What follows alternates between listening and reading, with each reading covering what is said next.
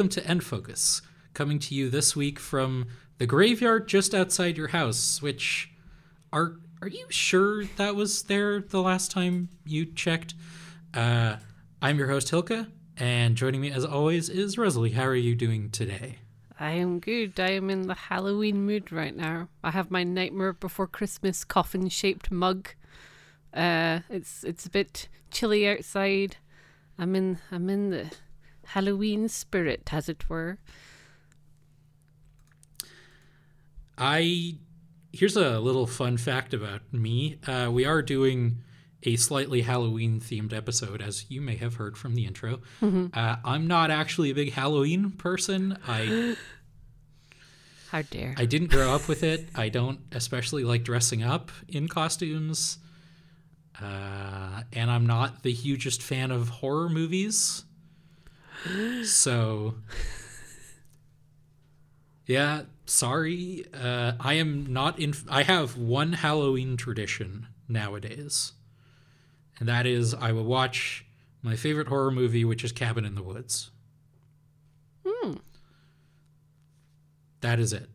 I have other horror movies that I like, but they're horror comedies, which is like s- less appropriate, I feel. Eh. Any horror is good of horror. It's fine. Because I like like Army of Darkness. Oh, I really like that, that movie. counts. That's good. Love a bit Tucker of and Dale versus Evil. That's a Oh. fun movie. That's good as well. But yeah, that's my one Halloween tradition. Uh, I am I am Halloween upset. My I'm so Halloween obsessed that my um future plan with my future children that don't exist yet is to make Halloween almost as big as like Christmas. Like we're gonna do Halloween presents, and I'm gonna get a, like a black Halloween. I'm gonna get a black Christmas tree, and it's gonna be the Halloween tree.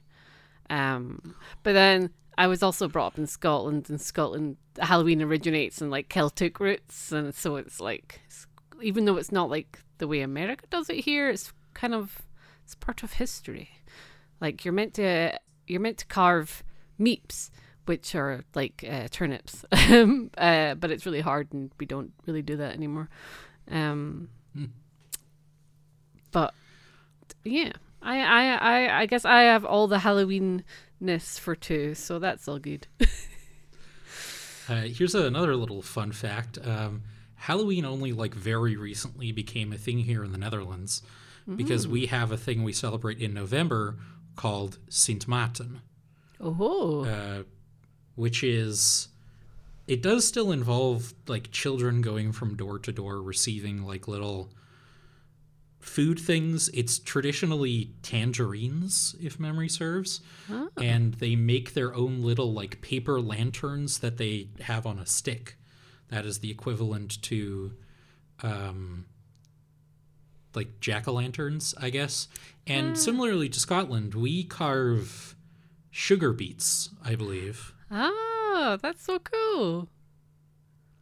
We also um, because I know you liked learning the Scots word last time. We don't call it trick or treating; it's called guising here, which is the original um actual name for it. Americans just came up with trick or treating, so. yeah Um, americans also came up with santa claus based on something that was dutch so you know Yo, that's true. Didn't it used to be green and white? It wasn't even red. Ah.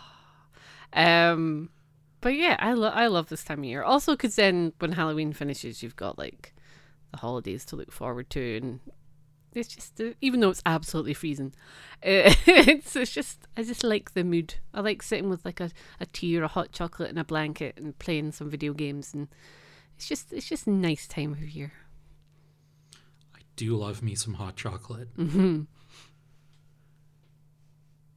so uh, in the spirit of me not being in the spirit uh, we have some news to talk about that is not at all halloween related Mm.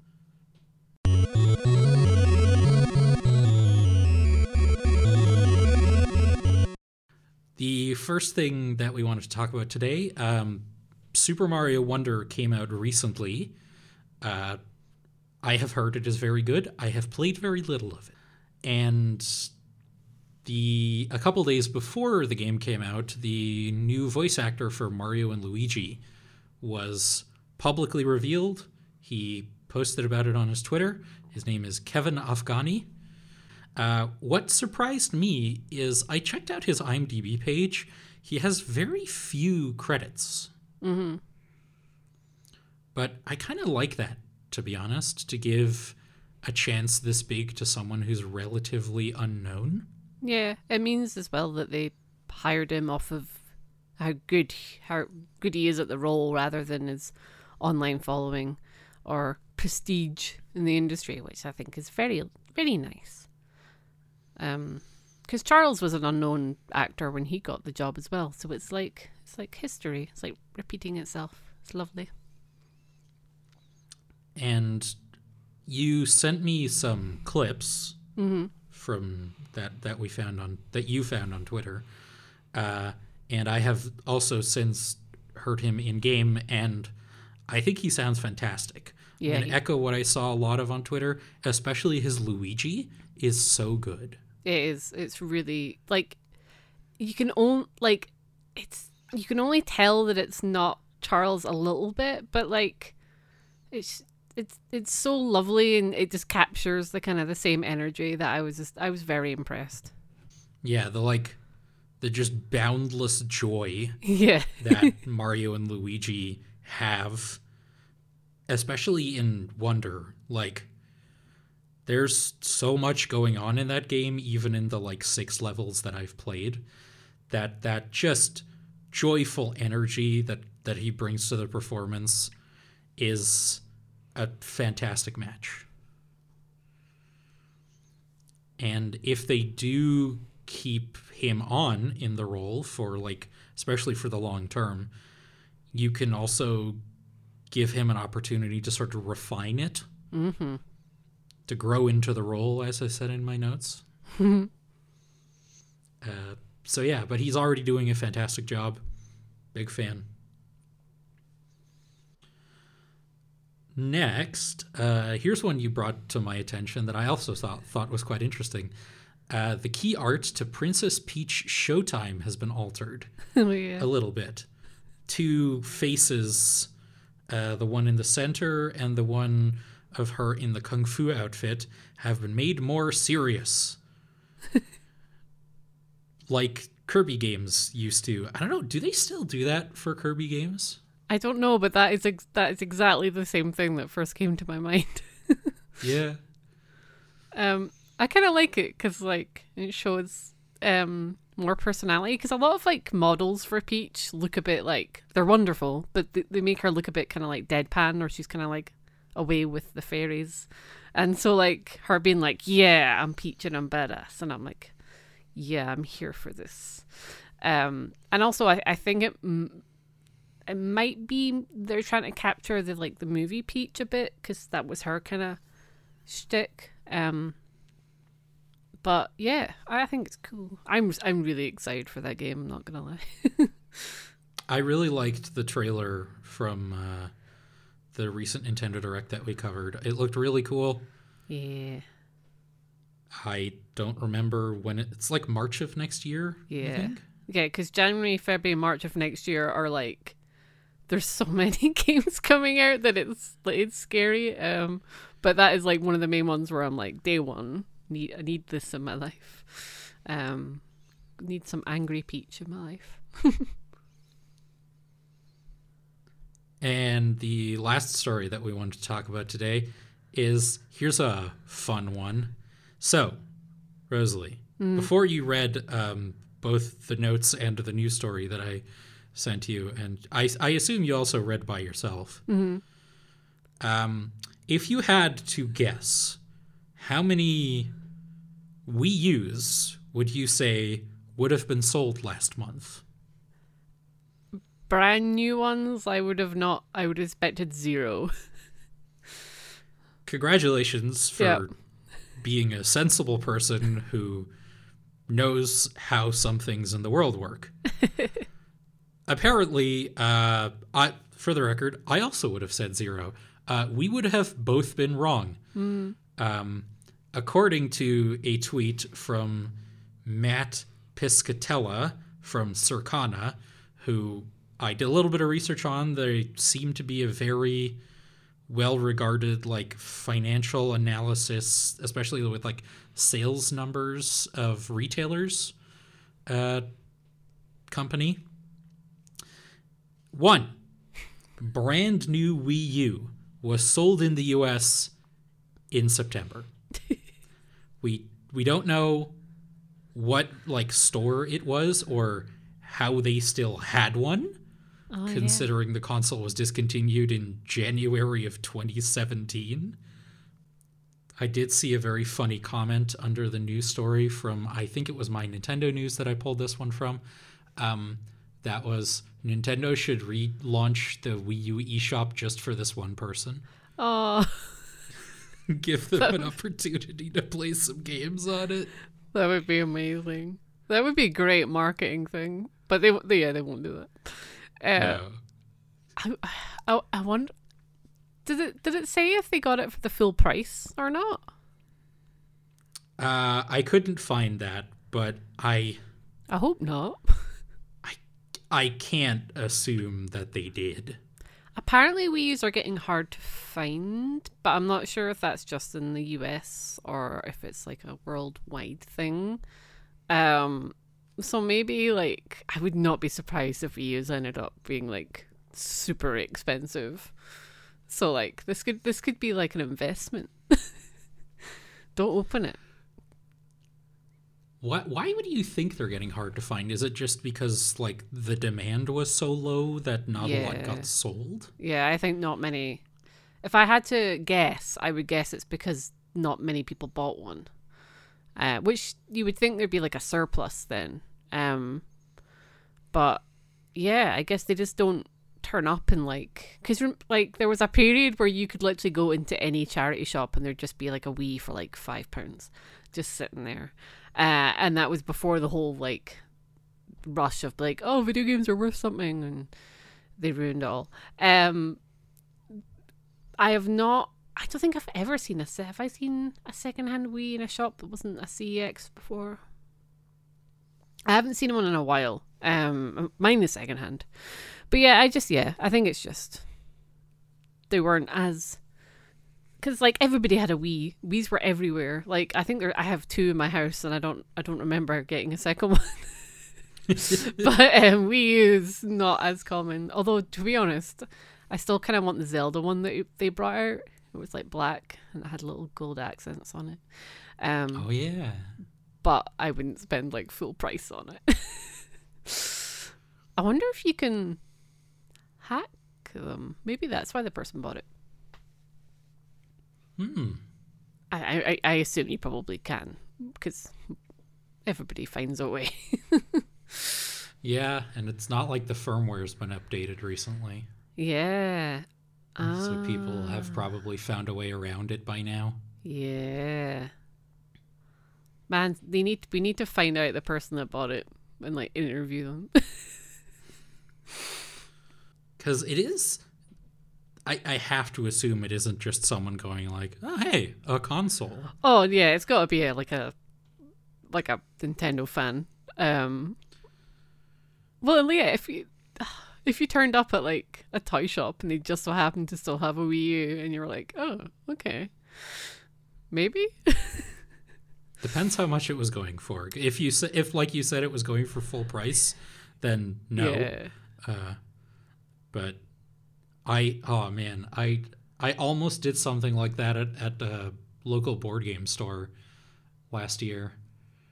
Um, there's a Magic the Gathering product called Explorers of Ixalan, which was supposed to be sort of like a hybrid Magic set and board game. Oh, It came with like hexagonal board game pieces cool. that you would like flip over and they'd have effects in your in the game of magic. By all accounts, it was quite unpopular. So like this thing released hang on, when was Ixalan? Like 2016, 2015. My local board game store just straight up just had two on a shelf. And I and I pointed it out to the the person at the counter and they're like, "Yeah, we hear this every now and then. we're really hoping someone buys them soon. uh, I get really excited whenever anyone does, uh, because they didn't sell super well when they came out. Just It, it's one of those things where like I like I'd like to own one as like a little artifact of history, mm. but I don't know what else I'd do with it. Mm-hmm. I've I've said this a, a bunch of times to some of my friends about the uDraw, oh yeah. The thing that bankrupt that like killed THQ. Getting to own one of those, they're probably I did check on like the local equivalent to eBay, and I can get one for like twenty bucks. I don't know where I'd put it. It's like me wanting this uh, early 90s official Nintendo landline phone, and it's Mario coming out the pipe, and the pipe is like the actual phone. I was like, oh, I want to buy this. And I'm like, I don't have a landline number, and I don't think these work anymore. but I want it. Something like that would unfortunately probably have some like collectible value. yeah. So even if you did buy it, it probably wouldn't be cheap, eh? Um, some items from that era are. Um, some of them aren't. I have a. I have a very. It's either late eighties, very early nineties Mario alarm clock, and it's like an off. It's official, but he looks very off model because it's when merch was a bit rubbish. Um, but it's it's quite chunky, and he like um the alarm is like wake up, got to go to Dreamland or get out of Dreamland. I can't remember what he says. Uh, and it was affordable, and now it's like three times the price. So these th- yeah these things do shoot up. Um, but I kind of I have a thing for like really old Mario merch because it just has this kind of weird bootleg look to it, even though it's totally f- official. I've seen some uh, some pretty wild official Pikachu Yeah, merch from ye- from like back in the day. I think I have a lot of that when he was all cute and chubby. That's my favorite version of Pikachu. Um, yeah. So I, I'm I'm gonna guess this was either like a collector mm-hmm. who's like, ooh, a brand new Wii U in box. Those are pretty hard to find in this day and age, or someone who was like pretty well off. yeah, Well, you you kind of have to be to buy a console anyway, but who like saw this in the store and was like, you know, it'd be really funny. oh, I wish I had that kind of money. Yeah. But like like I said, I can't imagine they were selling this for for, for full price. oh, I hope not. I I can easily imagine they'd be like, "Hi- "Look, we just want to get rid of it. We didn't even know we had this. yeah, Give it to you for a hundred bucks. Like, we don't want it anymore. Please take it away." I once bought a computer monitor that way. oh, from an office that was, I think, straight up just going out of business. I, I got a hot tip from a friend who had an office in the same building, and he knew, he knew they were shuttering up. So I like I went to them and was like, "Hey, I've heard you're selling off some junk," and they were like, "Yep, you're right." and I'm like, "Do y'all have any monitors?" And I got a 1080p monitor for like 35 euros. whoa, that's the dream. Yeah. I don't use it anymore because it used a VGA cable. Oh, yep, remember them. And my current graphics card, it only has one HDMI port. The rest are all display ports, Oh, which I didn't know were a thing until I got this graphics card. Naturally, both of my monitors are HDMI. Uh, so, uh, if you're listening, that one person who bought a Wii U in no in September of 2023, hit us up. yeah. Tell us why. We're very curious. You will find our Twitter accounts at the end of the episode. Um,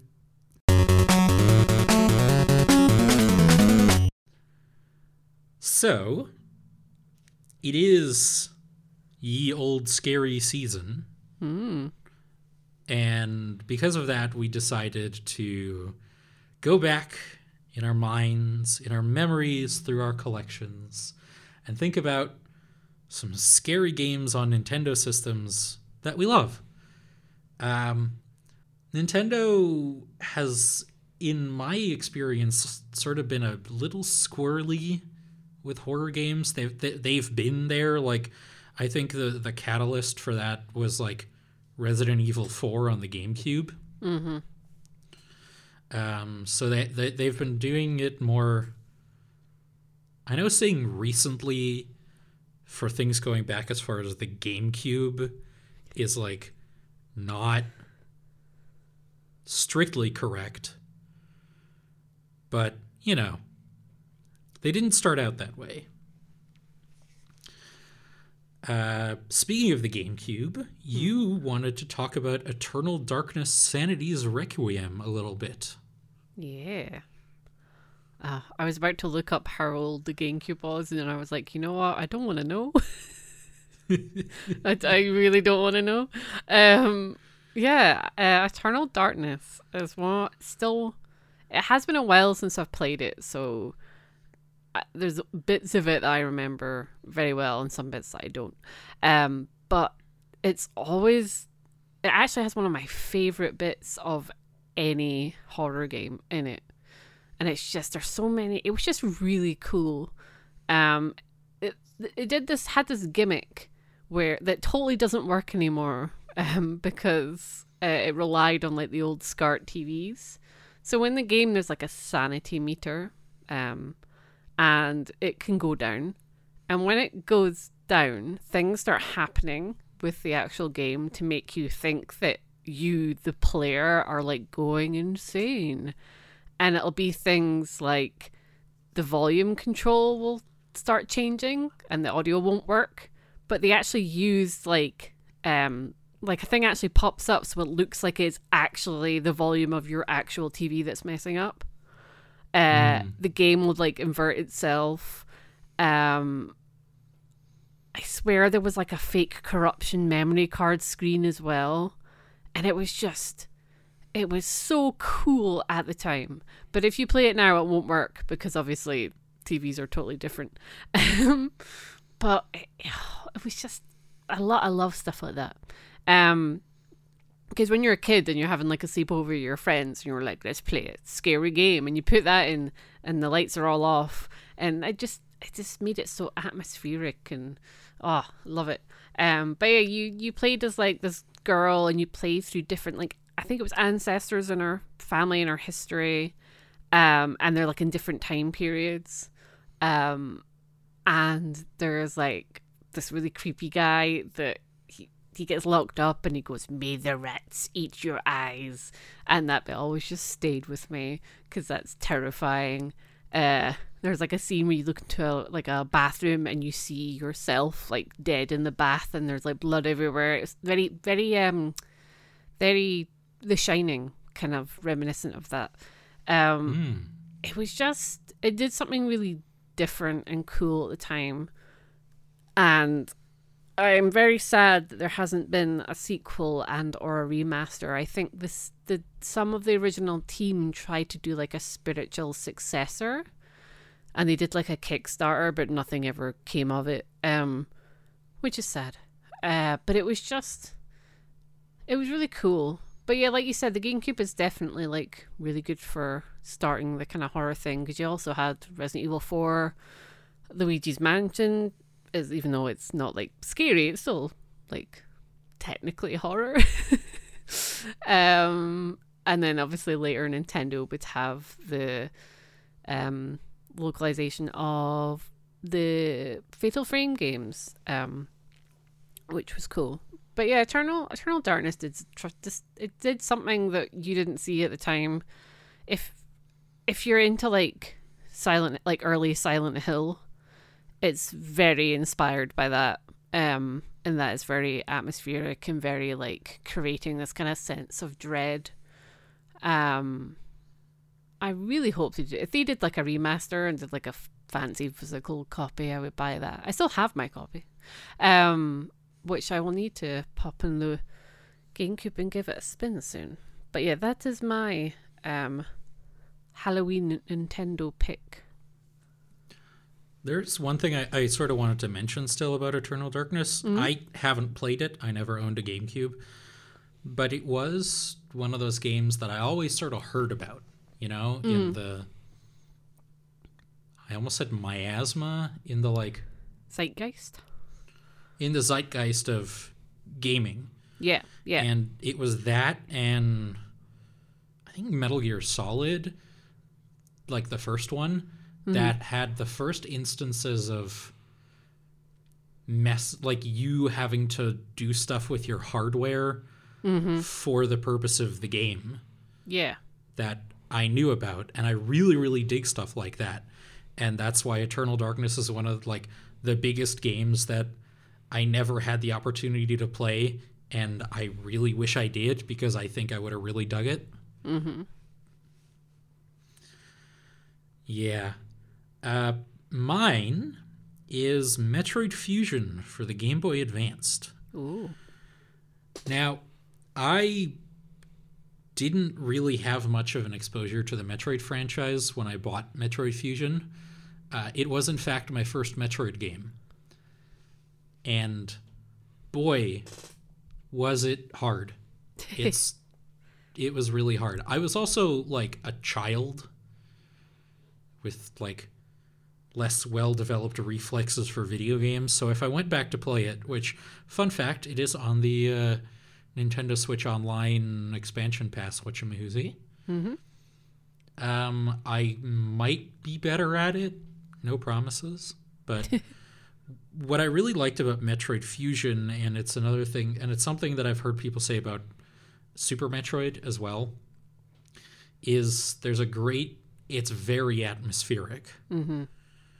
Uh, but the thing that interests me most about Metroid Fusion is you have this story of Samus who got like infected by the X parasites, and they had to use genetic material from the very last Metroid in existence to save her life.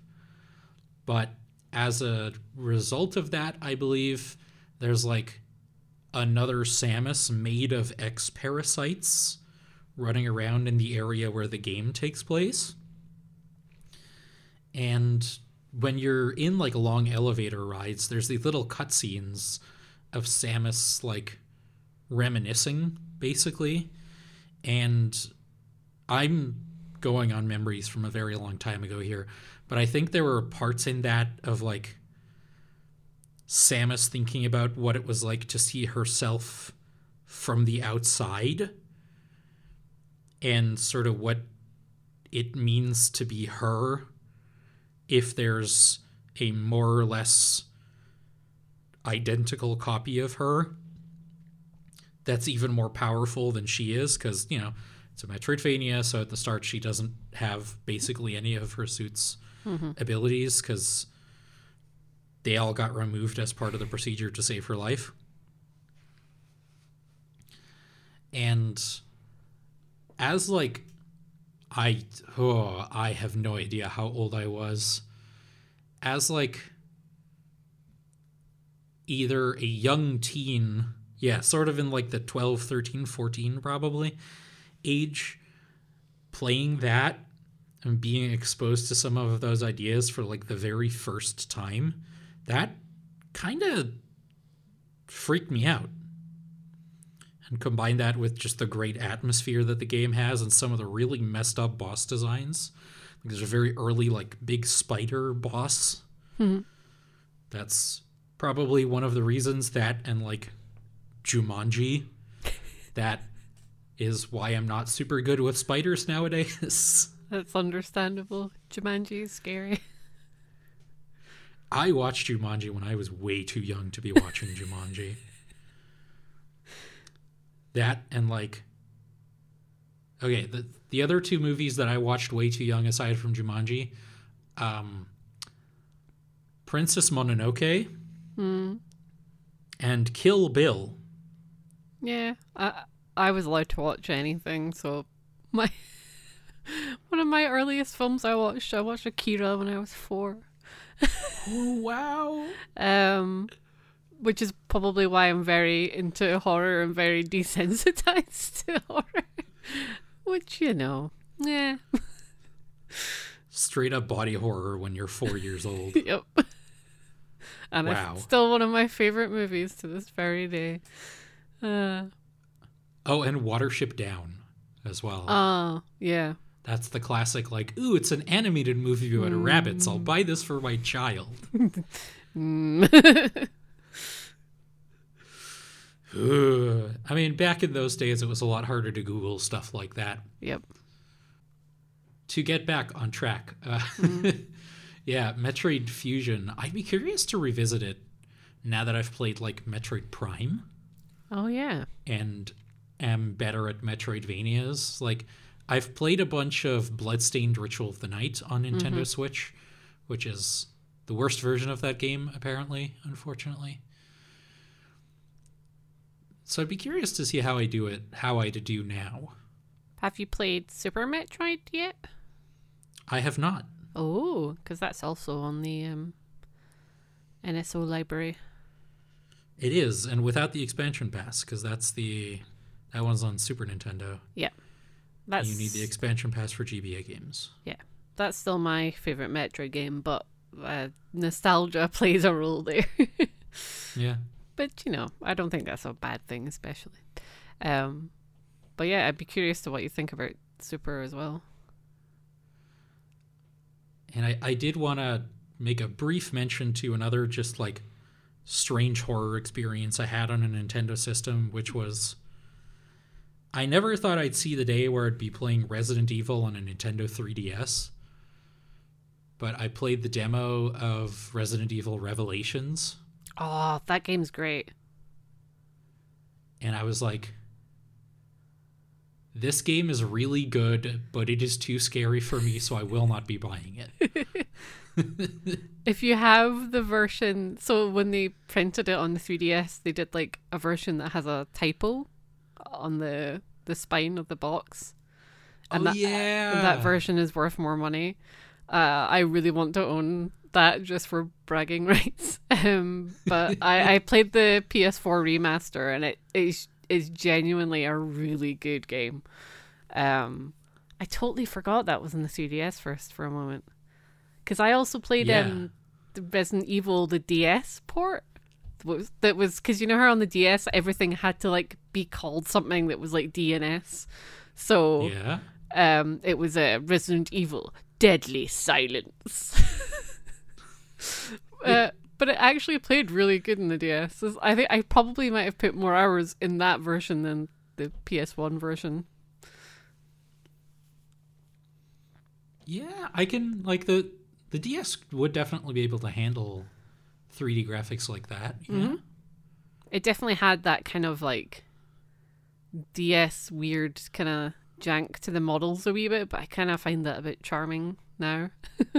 Yeah. Um. Ah, nostalgia. I actually didn't know that Resident Evil 1 Mm. got that port. That's really cool. Yeah. I need to look out sometime. There wasn't. Yeah, that's just a little memory I wanted to share uh, with that. Uh, and now, Mm. keeping in the uh, horror theme of the episode, uh, we have been playing some games since last we spoke to you all. Uh, and now it is around the season of Halloween, and we we played some scary games. And the first one we're going to be talking about is hang on, let me just let me just check my notes here for a second. Uh, Samba de Amigo Party Central.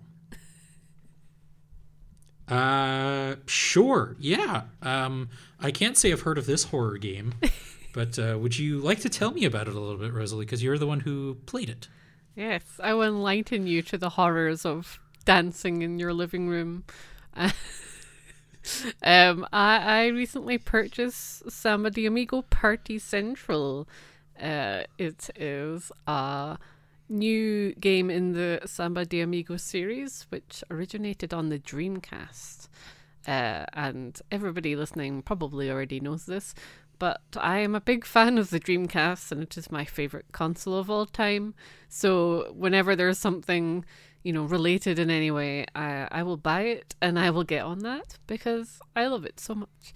Uh, the original game basically you had maracas as controllers and it was like a dance game and you shook the maracas. Um, but obviously this time around you have the Joy Cons. I you can buy third party maracas that were online before this game came out, so I don't know if they're for something else. Um, but it uses the like sensors and the Joy Cons. Um, uh, there's like two circles at the top of the screen, uh, one on the left and one on the right in the middle, and then two on the bottom. And you're meant to kind of hold the Joy Cons so they're kind of like facing you. Um, there's there's like a representation of the maracas on the screen to make sure you're positioning them correctly, and obviously you can you move them up, move them to the side, and move them down.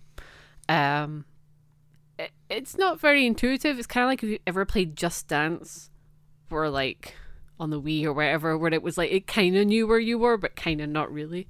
it's mm. it's a bit like that. But Just Dance was more about like, you know, just making and looking silly in your living room. It wasn't really about getting every move correct, so it has that kind of feeling to it. Um, I managed to get it for twenty five pounds, which uh, and it only came out like last month, maybe. Uh, so I was yeah. pretty, I was pretty chuffed about that, and it's physical as well. Um, and I haven't put in that many hours into it, but from what I have played, I'm really glad that I picked it up. The music on it is like really surprisingly great. I because th- you know like um so like Donkey Konga back in the day on the talking of the GameCube again. Uh, that was the music rhythm game where you had the the bongos. Um, yeah. The the, mu- the music on that, some of the tracks were great, but they were like the the actual like track listing was a bit weird and a bit random. Uh, but the one in this is like genuinely like, oh, that's a tune. Oh, that's a tune. Because I was kind of worried that it was either going to be really, really bad or it'll be pop songs that I won't know because it'll be from the last 10 years. Um, there were a couple of those. I did check the track listing briefly. Yeah, yeah, but most of them I knew to some degree. Um, oh, it has one of those tune that tune. The I can't sing it because the copyright might pop up. But the every everybody move your feet one that I really like. Um, but the coolest thing about the tracks is there's DLC, which I didn't mind buying because it has um Baka Mitai from the Yakuza game series as one of the tracks. And oh wow! I love that song, and I've played nearly nearly every Yakuza game. One of my favorite series is, and so I bought that like instantly. and it's very fun and like to do it on the to, like with the dancing and the maracas. It's very silly. Um, there's other DLC that's coming out that has like tracks from Persona Five which I will also be buying because that's one of my favorite game soundtracks ever. Um, and I think they're planning a lot more. Very because it's a Sega game, so f- famous Sega songs are like a given. So like the track listing already has some Sonic stuff in it, including uh, City Escape from Sonic Adventure 2, which is another one of my favorite games of all time. And when you yeah. actually select it, you're actually at the end of the level with the gun truck like coming, and I was, ugh, it's just, it's so cool. Um, I'm really bad at it though, because it's it the Joy Cons aren't really good at sen- like sensor things. Um, it better than the Wii, but still not like amazing. So I can never tell if I'm like the top and the middle bits are fine, but like hitting the bottom ones felt really awkward. Um, but it's less about getting like high ratings. It's more just like having silly fun. It's like it's not a game you would take seriously anyway. Um, but it is like it's exhausting. It's it's maybe more exhausting than Just Dance. um, there's bits where during it it will make you it'll say strike a pose and you have to kind of copy the the drawing on the screen and it'll be like one hand to the left up in the air and one in the bottom or like you're doing staying alive or something um and sometimes it'll happen a lot. Um, and that I am like, I'm nearly 33. I am an old lady. And I was like, oh my God, I can't do this. it took a lot out of me. Um, but it was just really fun. Um, the only thing that's weird is that I think the version of it on Apple Arcade has a story mode, and but this the console one doesn't. Um, which is odd. Uh, I don't know if they're going to add that in later, but there is an additional mode where you get like challenges, but the way it lays it out is if it lays it out as if you are a like a Twitch streamer, and every time you do one of the challenges, like perform one of the songs and get a certain score, um, or whatever it asks of you, you it says like you've gained a follower, but it's like it's like a fake in-game follower. So it's like a little mini game, and I thought the layout of that was like super adorable and a really cute idea, especially for like if kids were playing it. Um, you can also like earn coins and make up your because the the mascot to the game is like a monkey, and you can like do up your monkey and change the color and put them in cute outfits and things. Um, as first impressions go, I am very glad I bought it, and um, I'm hoping it will um go down well at a Halloween gathering I'm happening having this weekend. Um, but only two people can play it at a time, which is a bit rubbish because it's like party central, but for two people, which isn't really a party. But okay. Um, and then it's split screen. Or how no, does- no, no. They're how do just you think it works? Yeah, well, if I was doing, it's just there'll just be two things on the screen because you're following like the same moves. Um, Yeah. Because I think in Just Dance, I'm sure you can have up to four people in Just Dance, and that was on the Wii.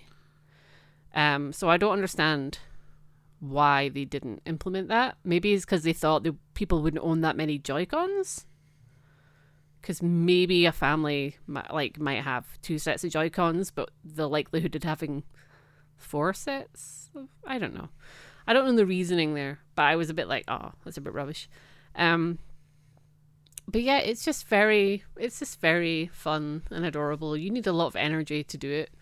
Um, it might be like if you enjoy Ring Fit Adventure, it might be good to play afterwards to kind of like cool down a bit, but still have some exercise. Um, I think if you have kids, it's would go down very, very, very well.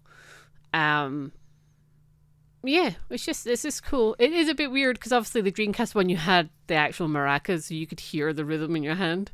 It's a bit sad that that's not a thing, and I assumed that there would be like a more expensive version that would have like Joy-Con accessories with the maracas, but that's not really been a thing for the Switch. Like the the Wii had loads of weird like lightsaber add-ons to to the Wiimotes and things, but the Switch hasn't really done that, so that that you can get fake ones, but there is no official ones, or that I found anyway.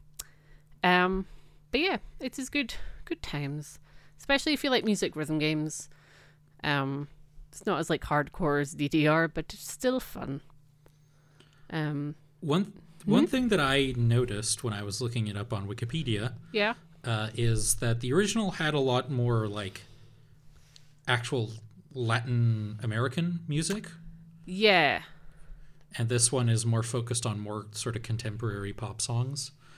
Like I noticed, the one that stood out to me was "I Don't Care" by Icona Pop and Charli XCX. That's a song I actually quite like, but that one's from like probably like eight years ago by now. I think yeah. there was like a Carly Rae Jepsen song in there as well. That's Yes. another one I enjoyed. That I that's a tune I like as well. yeah, I think it's maybe what the party central like naming convention is. It's trying to be like, hey, this isn't like the original one that much. This is like the fun, you know, moderny one. Um, I'm kind of hoping it's like maybe them testing the waters to bring like the series back properly. Um, because I think the last time that it was in anything was in the Sonic um all Stars Racing and Transformed kart racing games, uh, which was Okay. there was like a Samba de Amigo course, and the the mascot was like a character you could use as well. Um, there might have been uh, like a cameo in something else because I've not played everything, but yeah, um, I will I, I will play much more of it and then report back, um, especially if I like fall over or something, which is very likely.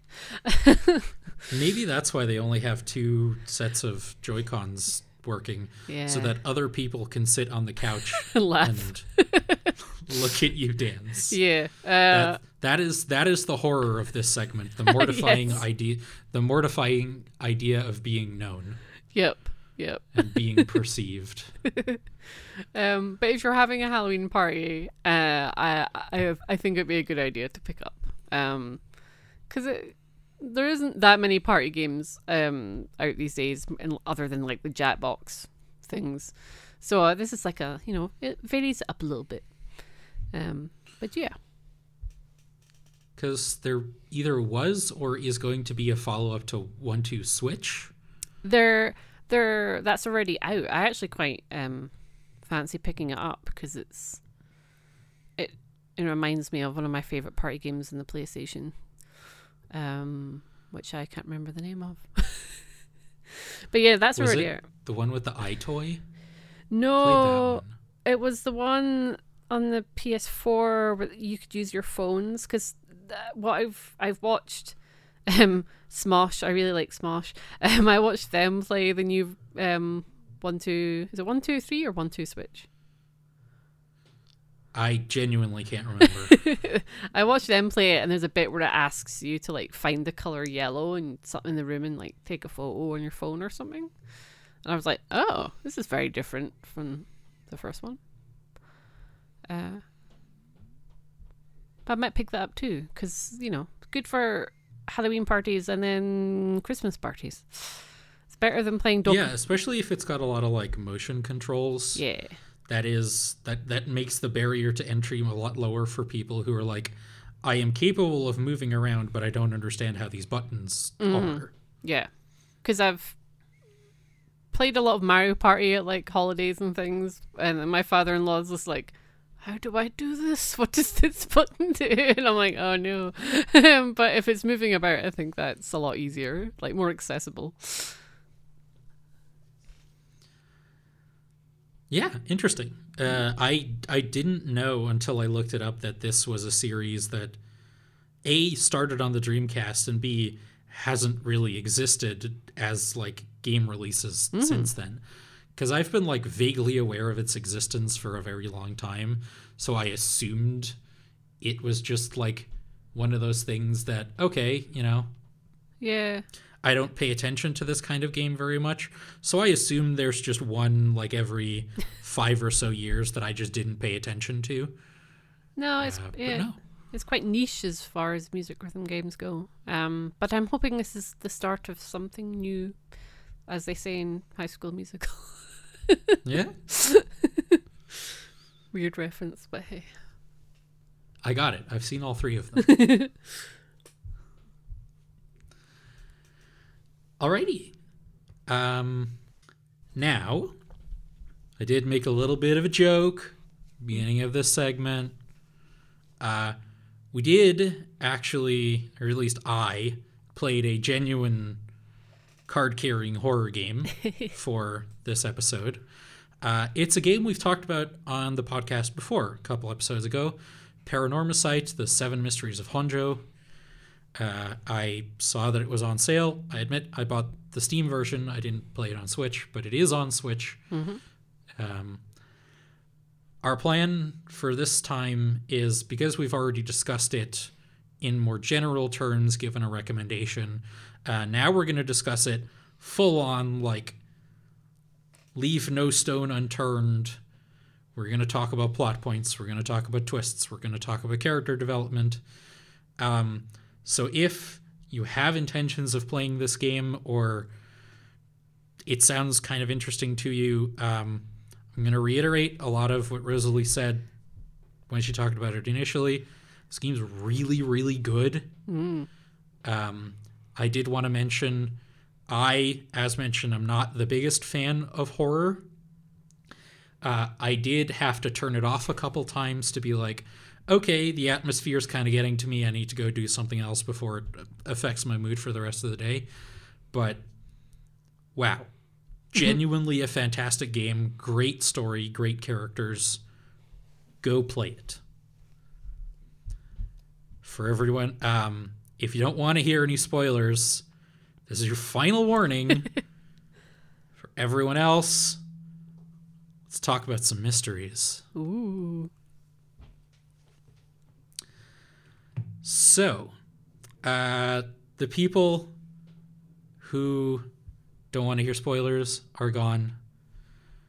We have so much to talk about. There's so much in this game, Yeah. and it only and it's only like 10 to 12 hours long. Yep. Um, I think the number one thing I sort of wanted to mention as a genuinely fantastic thing right at the start is okay. Apologies for people who were on like general video games Twitter about 10 years ago, but I'm going to use a word that's going to make you a little mad, but it's the best word for the job. I love how this game plays with ludonarrative.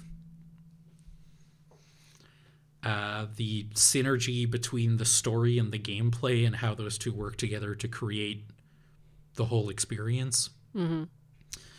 Because I remember I played like the first time I, I played it, I played it for a bit. I remember sending you a message.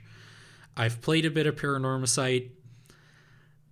There's one part that really sort of ticked me off where the character I was playing at the playing as at the time, Shogo, uh, used his curse when I didn't press the button to use the curse, and that ticked me off.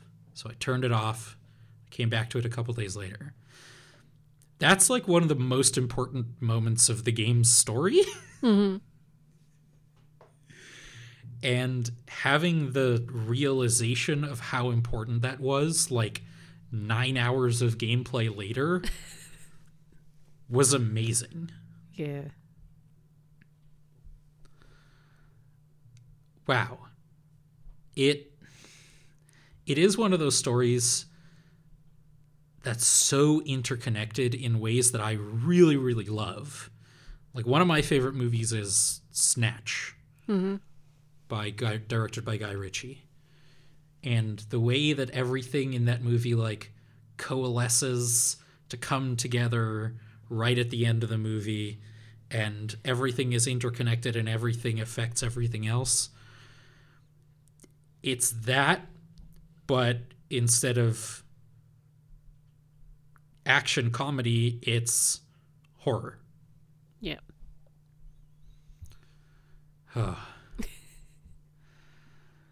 So, let's talk favorite characters.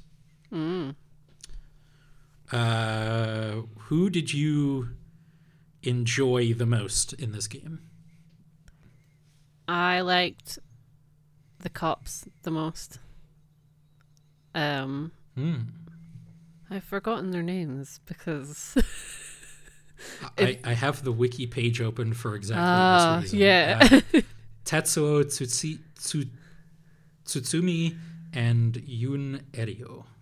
yeah. So there's like they play like the the tropes of like the hardened older cop that's been through it, and like the little newbie guy who's just trying and yeah he's he's doing okay, and they're like the way they played off each other was so funny. Um, yeah. and it, it there was there was just like there's moments where the the writing is just so so on point. Will there just be little moments where like if it was too over the top, it would have ruined it, and I it would have been a bit like cringy and like ugh. Um, but it just worked so well, and like, yeah, yes, ACAB, but also. I really like the characters, so in this respect, no, because you just want them to succeed. I think there's a is there a bit where they're talking about like he has like this little pout, the younger one, Yeah. a- and it's just every time that the animation changed to that, I just thought it was hilarious.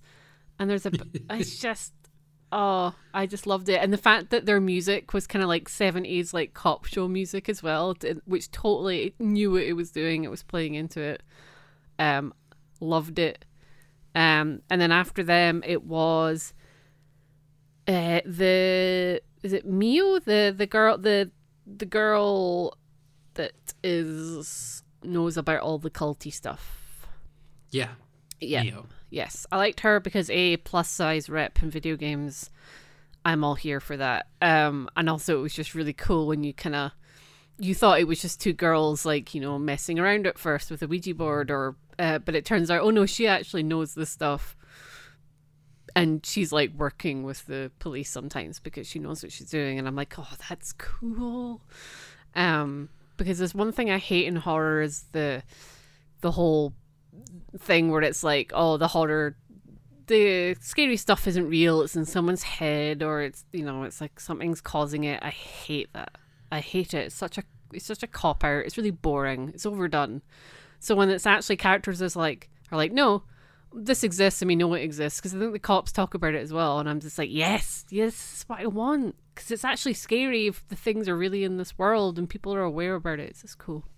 But yeah, the cops and then The, Mio. the thing that's cool about mm. that is, you know, when I was when because you switch between different characters and things you do in their story in their timelines can affect other things as well. yeah. I really like when you're playing as the cops that when it becomes clear like what's going on, what's happening with these curses and how they're sort of related to the seven mysteries, it is revealed that the older one, Tetsuo, mm-hmm.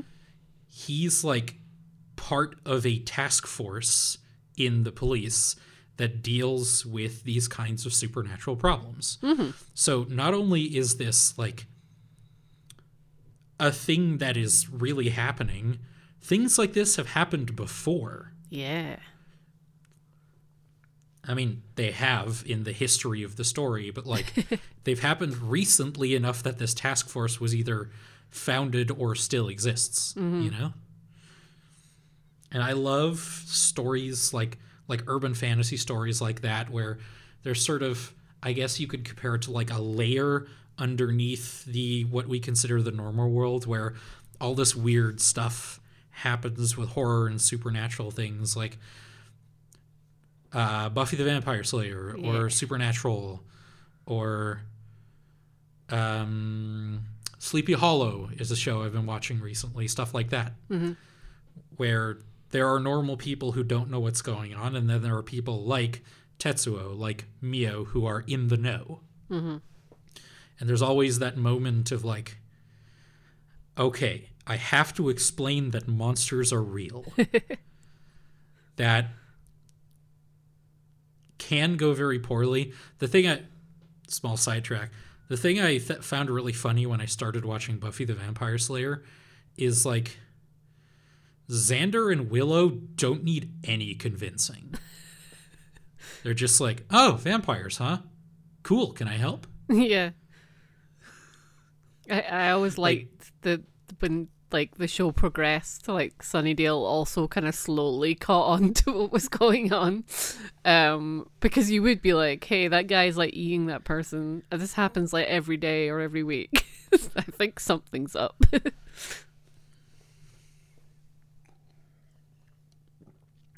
My my favorite was uh, Harue Shigima, the housewife. oh, I did like her as well. Yeah. Um, she has a very negative outlook on a lot of things because uh, a lot of these characters are going after the rite of resurrection. It's a thing where if you gather enough soul dregs by killing people, you can cast a spell, perform a ritual to bring someone back to life. Mm-hmm. And she wants to bring back her dead son. She has like the best like motive. like well, like she has the most genuine motive out of all of them. Yeah. And that's, I think, one of the things that made her the most compelling for me because she was one of the few people who were willing to go just like all the way. Because Tetsuo, he collects a bunch of the. Um, the artifacts that give you the curse powers, but he pretty much doesn't use them. No. He's just keeping them safe. But Harue, like, even when she's working together with the investigator Richter Kai, who, by the way, is like the closest thing to an Ace Attorney character this game has, Yes. he like stands out like a sore thumb. Yep.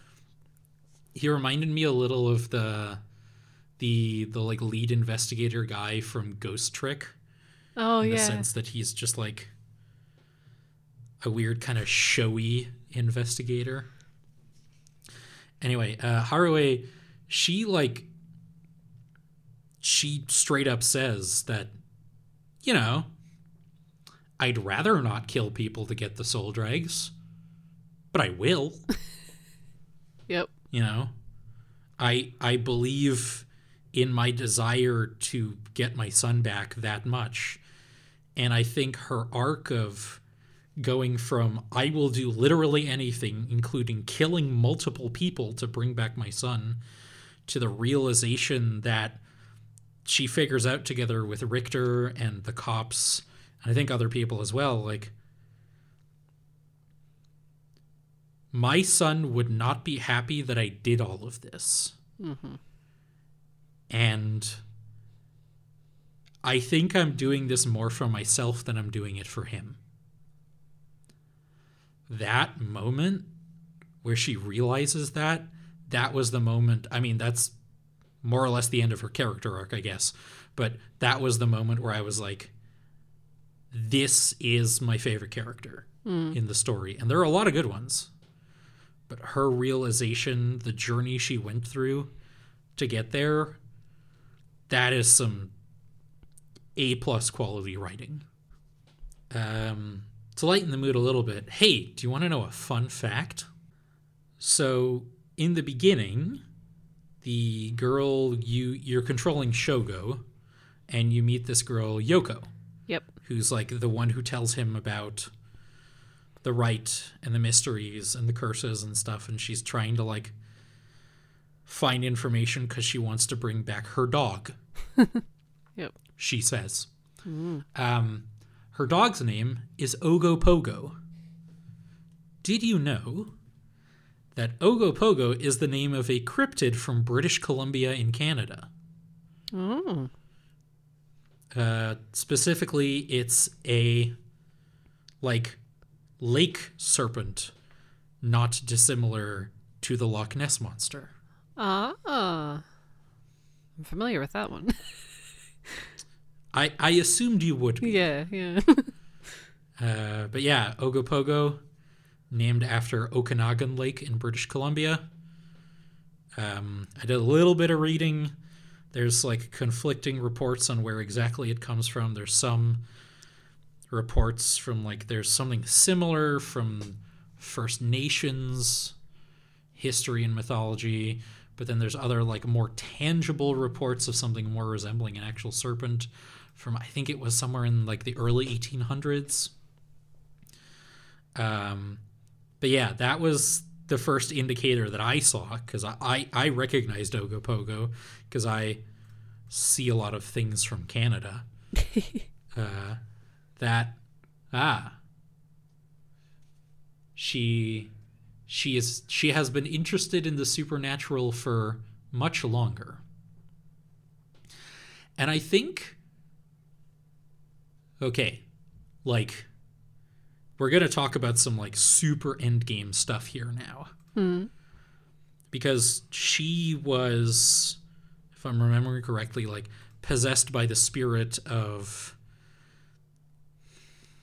I forgot her name, but the the basically the big rival of the guy who quote unquote who like was the inciting incident for the original stories behind the mysteries yeah. and she wants to be brought back to life for real. And I think do you think maybe that that aspect of her I guess heritage, her ancestry is one of the things where she was like she was more interested in the supernatural because of it just sort of naturally and that made her more that made Yoko at least more vulnerable to getting possessed by the spirit. I'm wondering if that's sort of like a an indicator of that or if I'm reading too much into it. No, I think yeah, that's like a thing in horror as well, isn't it? Where like pe- people who are more immersed in it can be more susceptible th- to things, and then some people believe in that in real life, which is silly. But hey, but no, I think you're onto something. And you also saw that a little bit with Mio. Yeah, Like she works together with the cops because she has a very strong spirit sense. Mm-hmm. The ability to see like curse echoes and spirits and actually communicate them through spirit with them through spirit boards instead of the fake thing that like, well, I'm not moving it. I'm not moving it. Yes, you actually are. um, and that sensitivity, I guess, sort of goes hand in hand with Yoko's, but for Yoko it ended very badly, and for Mio she used that sensitivity for good. yeah. Um, I really liked the music.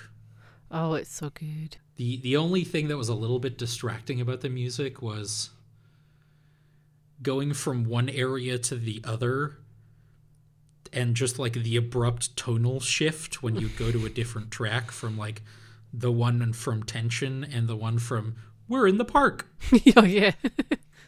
that one was a little weird but at least the shift back to the one in tension meant that you knew that like well something's going to happen here and that already gets your imagination working a little bit but also it's a good indicator of like i should probably go here to progress the story which is another nice little bit of ludonarrative harmony i'm i'm sorry I'm so sorry. I'm gonna use ludonarrative a bunch more.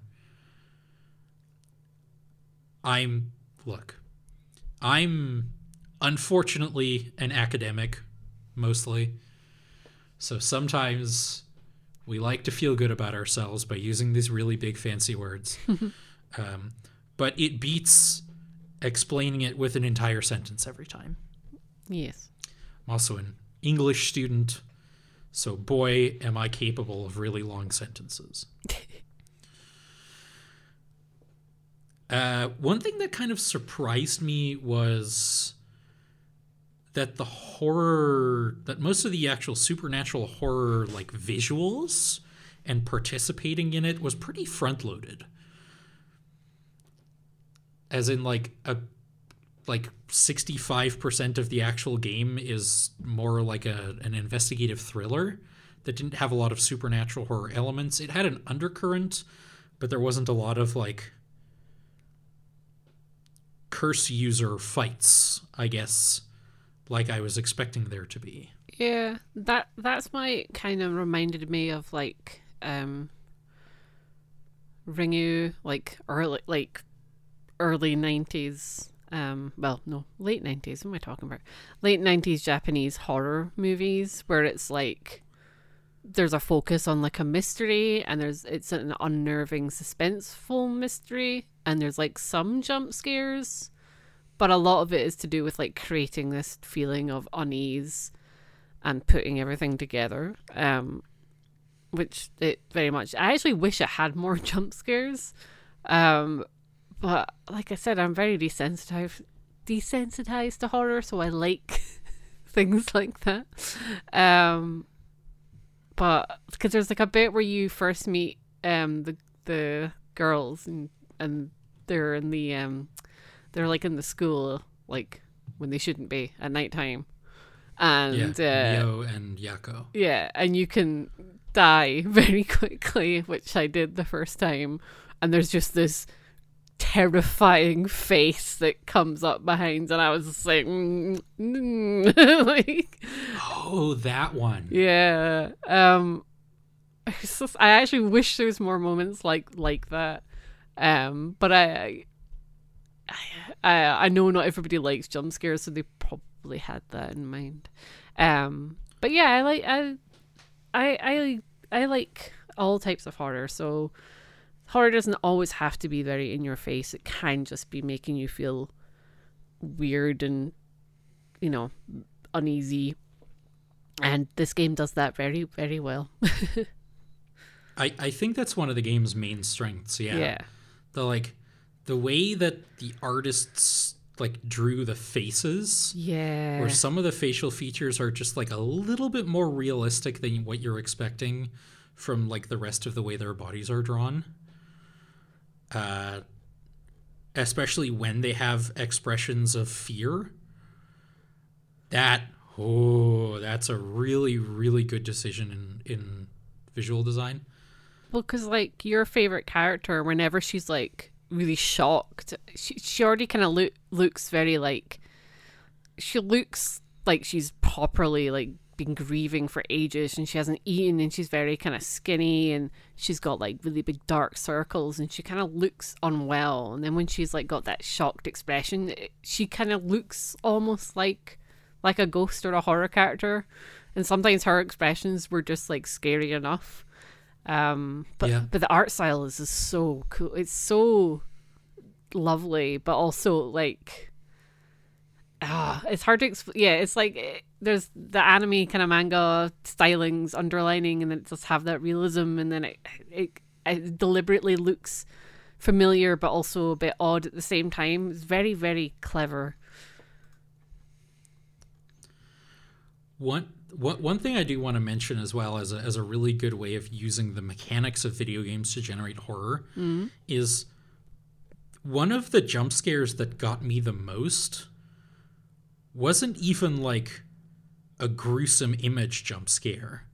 It's I think it was very early on as Shogo as well, where like you're sort of looking around the, the park at, at night and then when you turn back to look at Yoko, she's a lot closer to you than the last time you saw her. yeah yeah. And like the the the setting of the park at night and she's been telling you basically ghost stories about the mysteries and specifically the mystery there.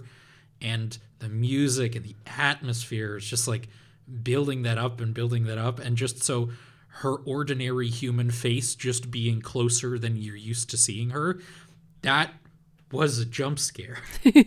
That one really got me because i did the physical motion to move the camera around.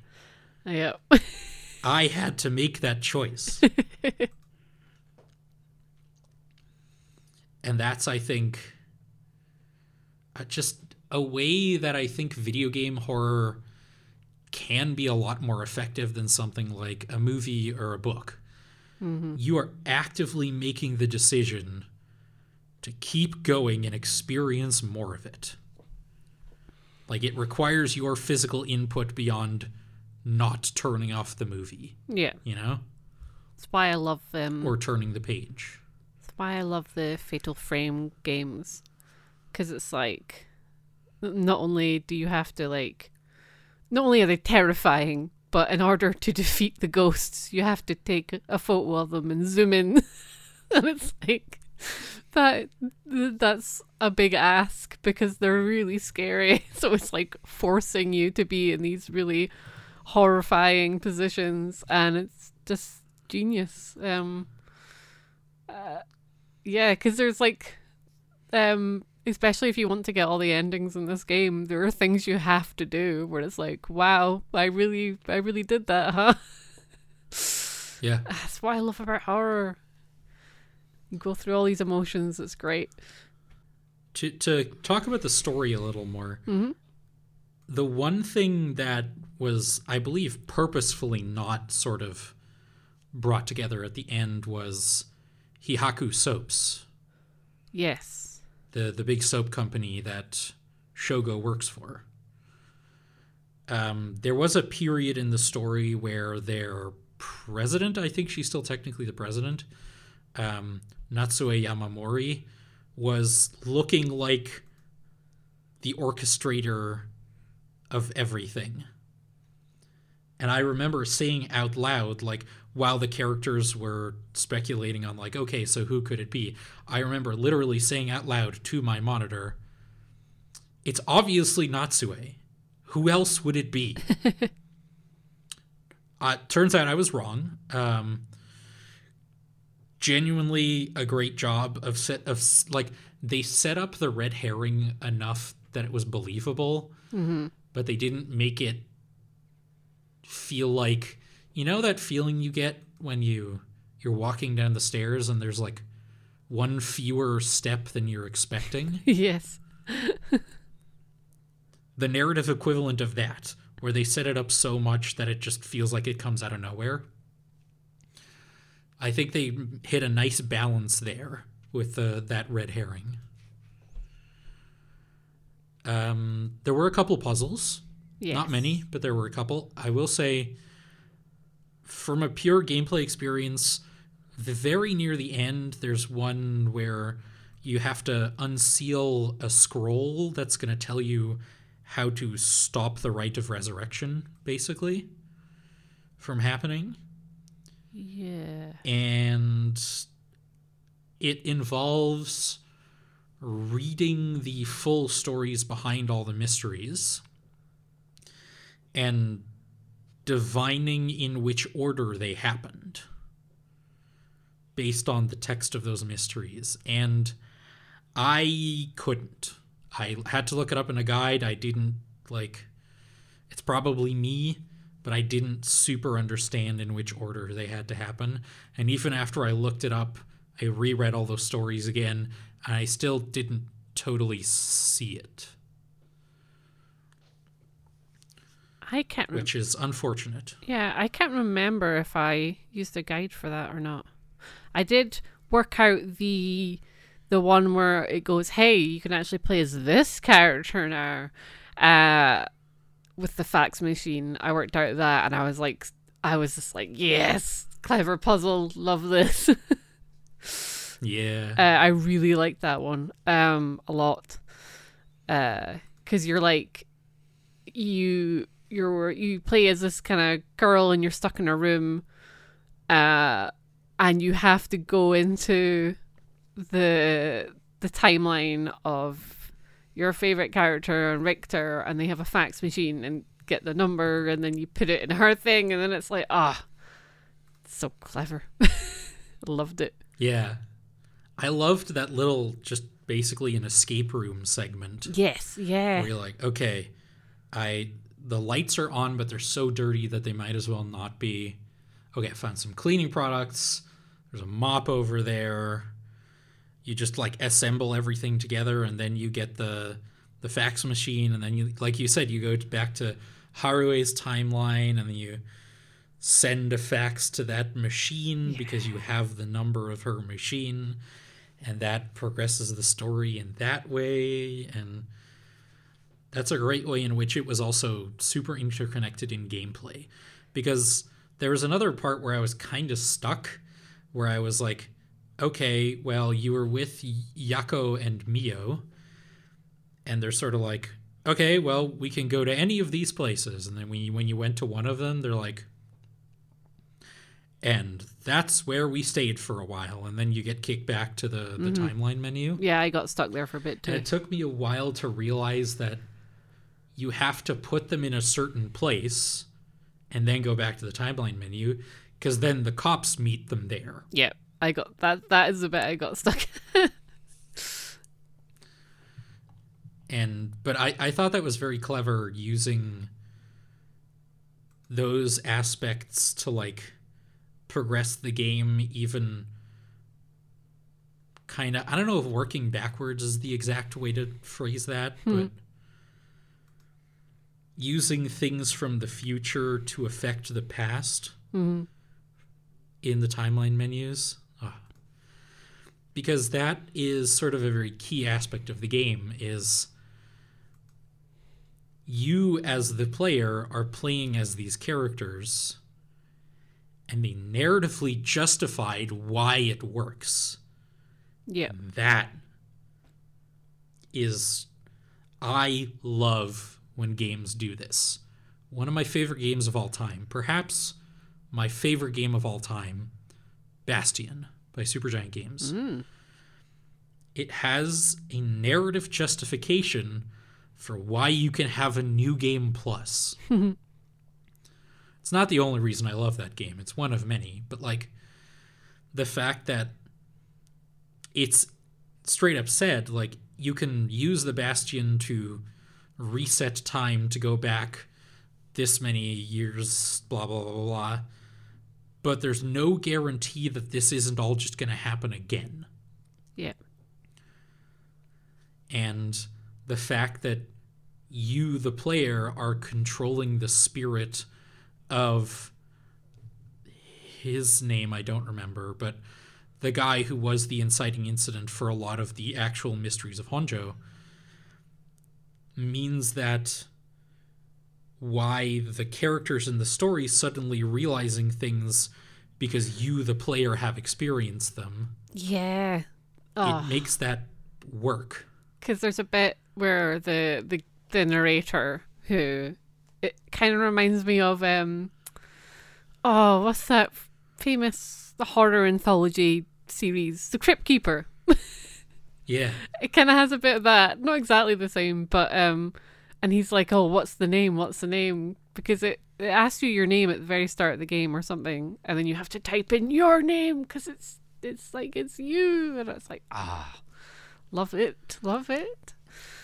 Ah. and that was like pretty early on that was sort of foreshadowed. Yeah. Because in one of the first cutaways back to the the, the narrator guy he asks you a question how many people has shogo killed? Yes yes. Not you but shogo. And at this point you've been playing as shogo for a while and you've used your curse power which is when people start to go turn away from you uh, you can kill them. Mm-hmm. that you've been using that you pressed q on the keyboard or left bumper on a controller to do that or left trigger i think actually Yeah. one of those two uh, point is you, you've been doing that to kill people or else they're going to kill you except that one time that really ticked me off where he did it without me pressing the button mm-hmm. and when i like when all the pieces fell into place and i had that realization it was so immensely satisfying. Right. That is the kind of writing i love in a video game. I know, like where I can't believe this is like the first like game of a like a studio of a someone that was predominantly a sound designer. Like this kind of writing doesn't happen all the time. It's so yeah it's so well thought out. It kind of reminds me of like the game equivalent of like a Mike Flanagan TV show, but even then with like a little bit more um sophistication to it. Um not to crap on Mike Flanagan TV shows because I think he's amazing, but like I'm they they kind of teased on the official Twitter that they are planning to do this as like a series. So it would be like Paranormasight, but then the title would be like about a different setting, and I'm like, I'll take like ten more of these games. like, just keep them coming. yeah and I, I especially love this like folklore inspired horror yeah, that they that they used for this and how important the history of the area was and how some of the ways that the area had changed since the original stories happened complicated the lives of people trying to solve the mystery now mm-hmm. like you know uh, this story is all about the fact that um, uh, yeah someone drowned in a river. Yep. this is a playground now. There is no more river. And that makes searching for the cursed stone challenging. Yeah. and I, I I love the way yeah the way that was implemented. And it's it's that kind of attention to detail in writing that gives a story a lot more verisimilitude to use another really big word you know it doesn't have to be realistic it just has to be believable Yeah. there is a distinction there and that's that's the kind of thing I like. Speaking of things I like, I know we're a video game podcast, so I'll keep this short. Um, there is a tabletop RPG called Monster of the Week. It's based on the Apocalypse system. It is genuinely one of my favorite tabletop RPGs. Uh, I've played a bunch of it. This kind of like mystery solving folklore horror is a really good fit for that system. That system does eventually end in more of a fight than the stories in this game tend to. So you'd have to like if you want to like adapt it for instance, you'd have to mess with that a little bit. But this kind of like like I said mystery solving folk- folklore horror, if you like that, check out Monster of the Week. The PDFs for it are like I don't know, like 20 bucks on DriveThruRPG. Uh, you may be able to find a physical copy somewhere, although it is not from a huge publisher, so it could be a little tricky. But yeah, if you like that sort of thing, highly recommend checking Monster of the Week out. Because it was inspired by stuff like Buffy the Vampire Slayer, stuff like Supernatural. Mm-hmm. And that those are comparisons we've made talking about this game as well. Yeah. Although the writing in this game is better than literally anything Supernatural has ever done. but that's not a very high bar. Uh,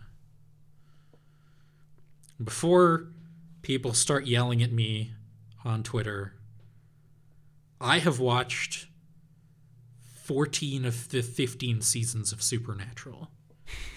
I know what I am talking about. That's a lot of supernatural. that is more supernatural than anyone should ever watch. that that's a lot of hearing "Carry on My Wayward Son" than I would ever want to hear. Yeah, it's only like twice a season. oh right, okay. Now, if you want to hear that song a lot, you should be watching AEW Dynamite. Because the uh, the elite, the Young Bucks and Hangman Adam Page and Kenny Omega, uh, use it as their entrance theme when they're together as a group. Ah.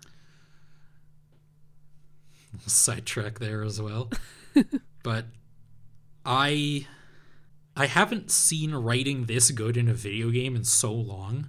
Yeah. And I think the format of it being a visual novel really helps with that. yeah. because the number one thing I think video games struggle with with having good writing is pacing. Yeah.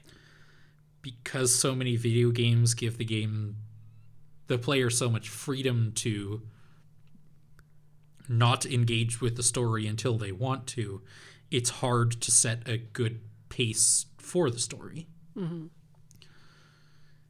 And this like there's not a lot of messing around you can do, you know? Yeah. Um, I was also surprised that given this game is originally in Japanese, just like how good the localization is. It didn't f- Yes. feel like anything was lost, and in fact, I was surpr- surprised at just how witty it is.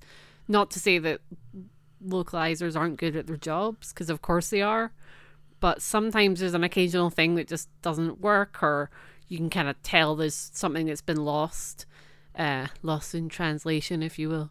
Um, but in this, I was very, very surprised. It just, and maybe it is partially the localizers doing an extra very good job. Um, but it, it was just, it's very, just, this is why it's still my game of the year, even after I've played Zelda and even after I've played Baldur's Gate 3 and even after I've played lots of other things because there's just something about the writing where I'm just like, wow, I could go another 30 hours of this. Um, and it makes me really excited about what they're going to do next. Hoping they do something next.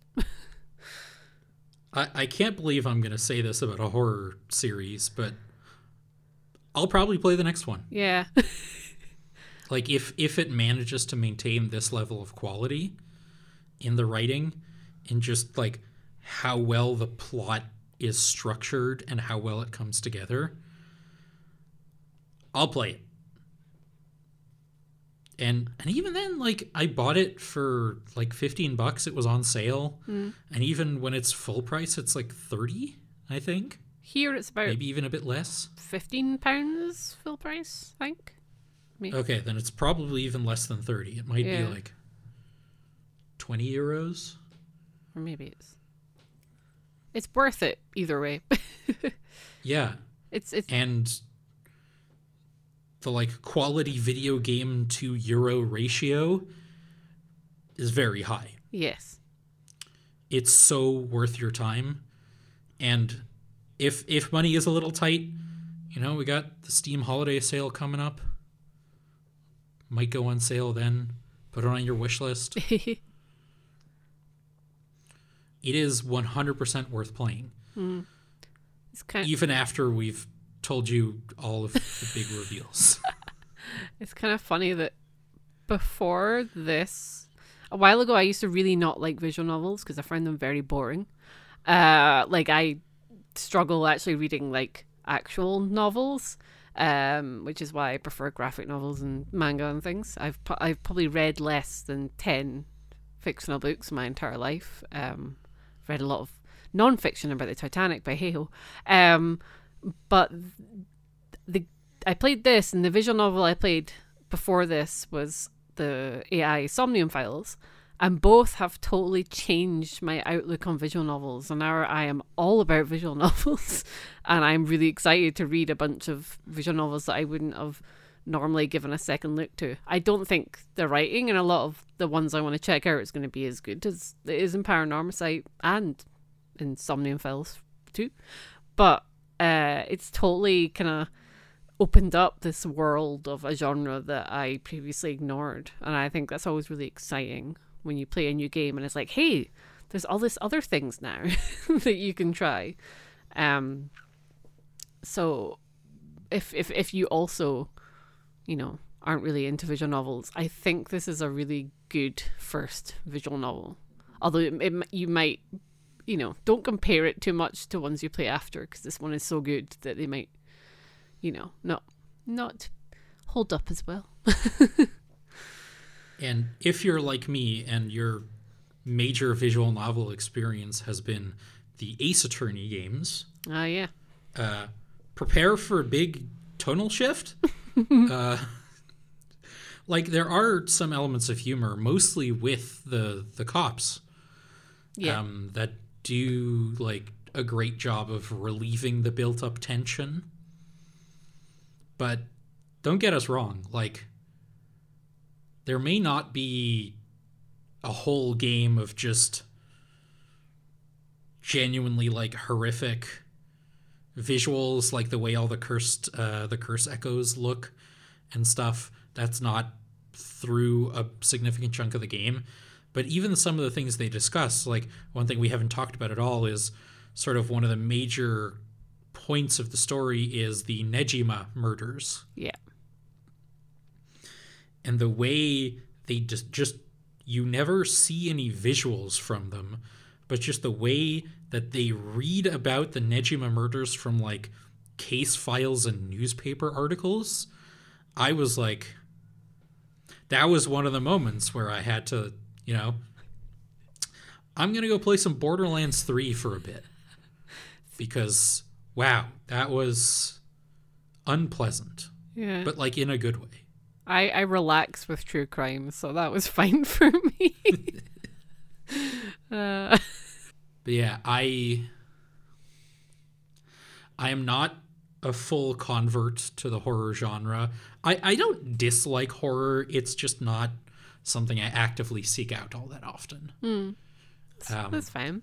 but this is this has seriously made the argument for me that like it did for visual novels for you Yeah. that I should probably give it more of a chance than I have in the past Ooh. because there are I know for a fact really good examples of horror stories out there that I just chose not to do anything with because I was like, eh, you know, I'm not really that into horror. Like there's a couple of movies out there that I heard people raving about that were really really good, but like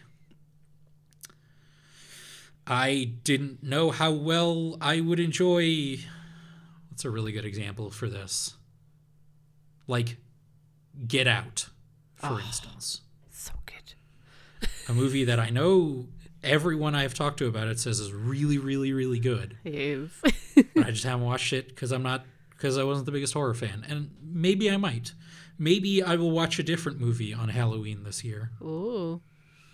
I can't make any promises. I'm also running a paranoia one shot that afternoon, so I might be a little too uh, tired to experience something like that. But we'll see. I don't know. It it has genuinely opened my horizons as well as it has yours. Yeah. And if you need any horror recs, I am always here. there there is apologies on sort sort of ending on a downbeat here. There is one thing that quite annoyed me in the credits. Um, and the entire QA staff was the only credit the QA staff got. yeah. No individual names, no section, just like I think they got like the name of the QA company and like the team lead, and that's it. That that in like giving people the credit that they're due is more of an issue now than it has ever been, and to see that kind kind of left a little bit of a bad taste in my mouth. Yeah. I would I just I just assume credits are going to be rubbish um cuz I know a lot of developers so like for example I used to date people that worked at a certain Scottish very famous AAA based studio that make a certain game where you you know like steal cars and things uh, and if you like if you worked on one of the very famous games that they release, even if you worked on it for like five years, but you were going to leave before launch, you wouldn't be credited. um, it's not a good thing, but it's just it's a thing. I hope it won't be a thing for long, because at least now there's more of like a people calling out online, as they rightfully should. Yeah, But it's yeah, That is some, to use the PG version of what I actually want to say, uh, hot garbage. it is, yeah. Um Yeah, it it it, it sucks. Um but maybe hopefully when they if they do another one, they will fix it and they, they could patch it in to be honest as well because I think wasn't there an issue with this with the Metroid Prime remaster as well? yeah, that they didn't credit most of the team who did the original, Yeah. That they just did the people who worked on the remaster. Yeah. Which is odd. um it's just yeah, it's just like, lazy. They they made all the models. Like Yeah. they did the level design and Imagine it doesn't take long to email a company and be like, "Hey, can you give us all these names?" and then type them in. like it's just laziness. But yeah, that's a whole industry-wide thing that needs to change and change now. yeah, the the best time to change it was 15 years ago. That too.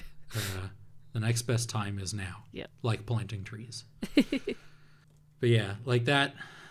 I guess that's one of the reasons I bring it up as well for whatever platform I have here.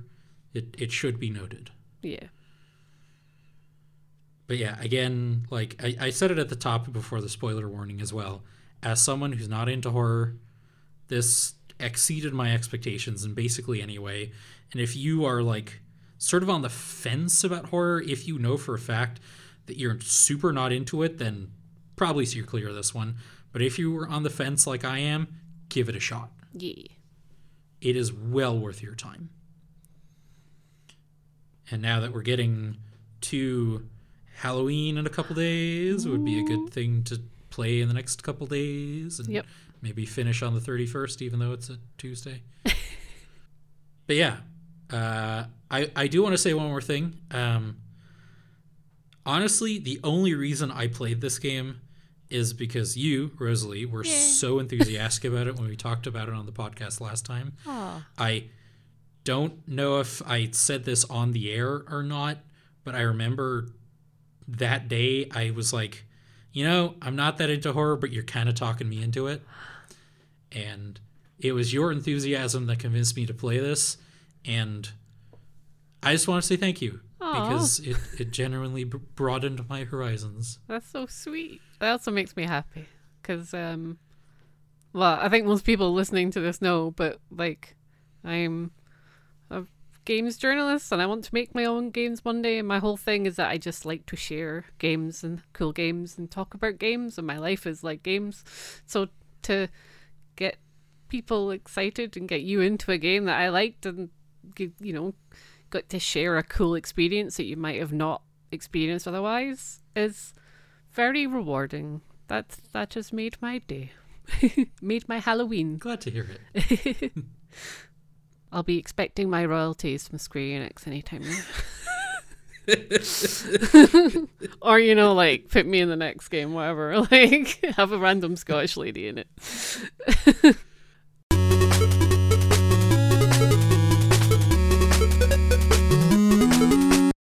All right.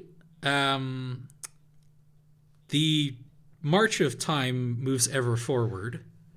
And in that time between now and the next episode, we will be playing some video games that we may or may not be talking about. Uh, Rosalie, what do you have on the docket? Well, it technically depends when we're next recording, because it is my birthday coming up. Um, we might record before then. I'm not sure. If we don't, it'll be Super Mario Wonder, because I I know f- that is one of my birthday presents. Otherwise, um, Mario Party Three has just been added to the Nintendo Switch Online N64 library. Um, and I Yes. I really want to play it because I think that's the one I've played the least.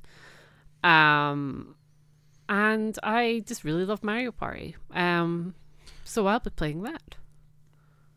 Remind me, is three the one everyone says is the best one, or is that two? I think that's three because three has like a story mode or like what a story mode can be. But because it's the one that I, I think I've played it once, so I couldn't say, but I believe it is because people were very excited for it finally being on the uh, library. So it must be. I hope it's. I hope it's good. That's exciting. Yeah.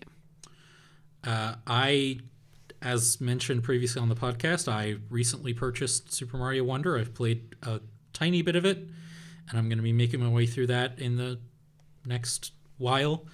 Um, I also I don't want to. I, I- don't know if I'm going to be talking about it at length, but I have been playing the Pokemon trading card game, uh, Yes. Game Boy game on Nintendo Switch Online as well.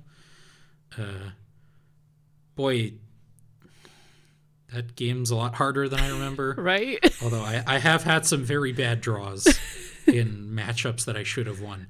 Matthew from the Rock Club has steamrolled me way more often than I, as a grass and water deck, should have been. oh, how dare you, Matthew? How dare you? So I'm gonna get back to bullying him to get more card packs in the near future. Oh, it's just like high school all over again. Oh no, I Primary school. in that in that uh, in that example, I was probably Matthew. Yeah, same. But yeah, that's uh, that's what I'm going to be doing in the near future.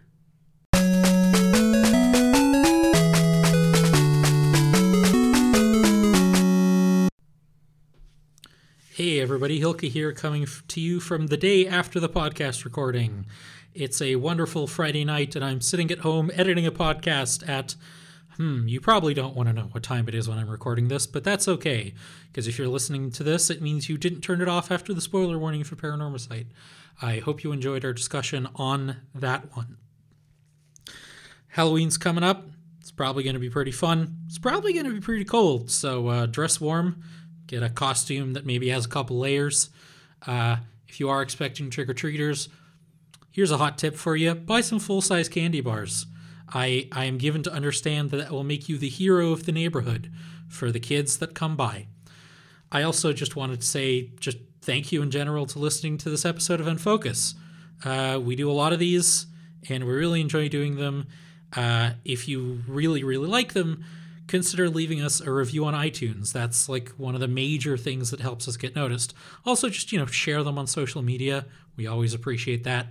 Um, you can listen to us on Spotify, other podcast services, or on our website. Uh, we also have a sister show, Game Podular Unfocused, not just limited to Nintendo games. Me and Scott talk about whatever games we've been playing. Uh, you can follow us on Twitter. We have a website, gamepodular.com, updates, news, other content. Uh, we have a Linktree that has a list of all our socials. If you want to support the show, we have a Ko-fi page and a Patreon page, uh, both of which are on our website. You can find links to those. Thank you very much. This episode was edited by me, Hilka. It's always me. Uh, you can find me at uh, at gear12 underscore turbo on Twitter, or more preferably, if you're on Mastodon, I highly recommend joining uh, at at gear12 turbo at kind.social. I was joined today by Rosalie. You can find her at at Lil Record Girl on Twitter. Have a good one and a safe Halloween. And now for some music.